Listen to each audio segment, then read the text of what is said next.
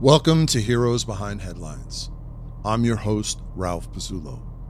The hero of today's rapid fire segment is retired Master Sergeant Changiz Lahidji, who in 1979 became the first Muslim Green Beret. He's also served on more Special Forces A teams than anyone in history.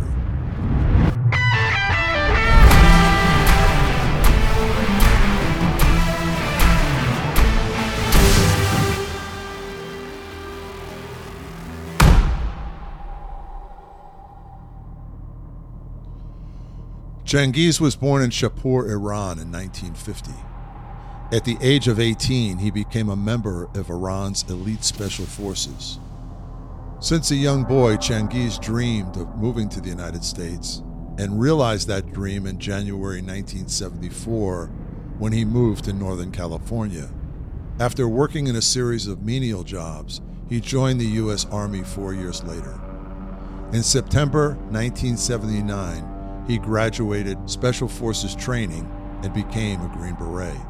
Changiz has served his newly adopted country for 24 years in every war and military engagement since Vietnam, starting with Operation Eagle Claw in 1980 when he entered Tehran on a one man spy mission to collect intelligence on Iranian soldiers and Revolutionary Guards guarding the U.S. Embassy, where 52 U.S. diplomats were being held hostage.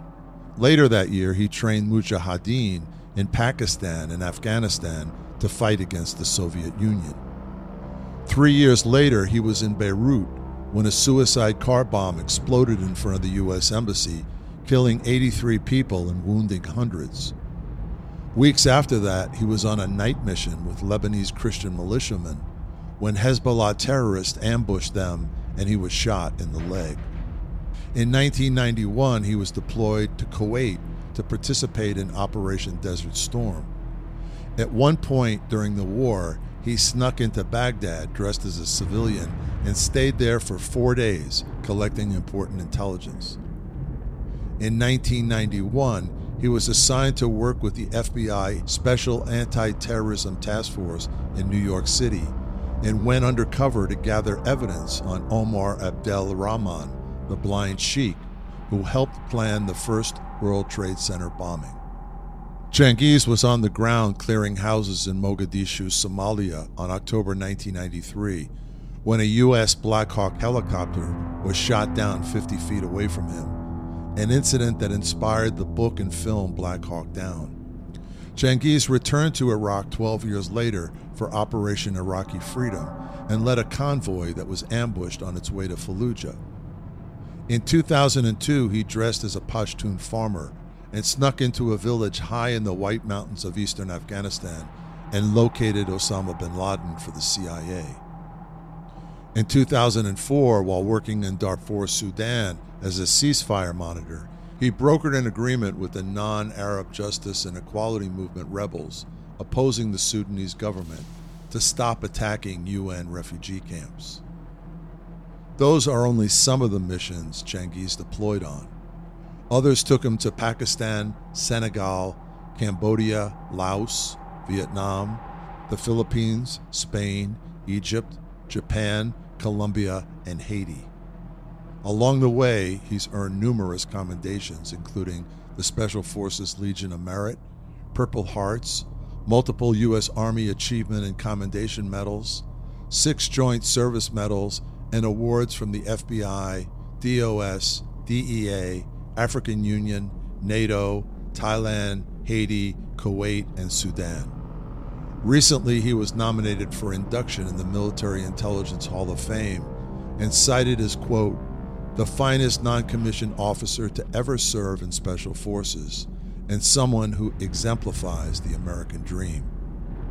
Changiz says that he loves the United States with all his heart, but making his way here as a 24 year old from Iran with Hollywood dreams in his head and very little English wasn't easy.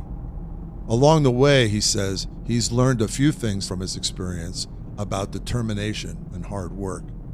And time after time across the globe, he's seen politics and religion drive people into conflict. Changiz has seen firsthand how the greatest military power on the planet is losing its way. Instead of dropping bombs and making enemies, Changiz says, we should be educating people about our freedoms and way of life. And instead of relying on technology for collecting intelligence, we should be developing friendships with people and cultures around the world and building trust. Thanks for listening. I'm your host, Ralph Pizzulo. Our producers are myself, Frank Hobbs, and Apex Media. If you haven't already, please download, rate, review, and subscribe. And check out some of our past episodes, such as Destroying an Al Qaeda Sleeper Cell. And don't forget to tune into the next episode of heroes behind headlines.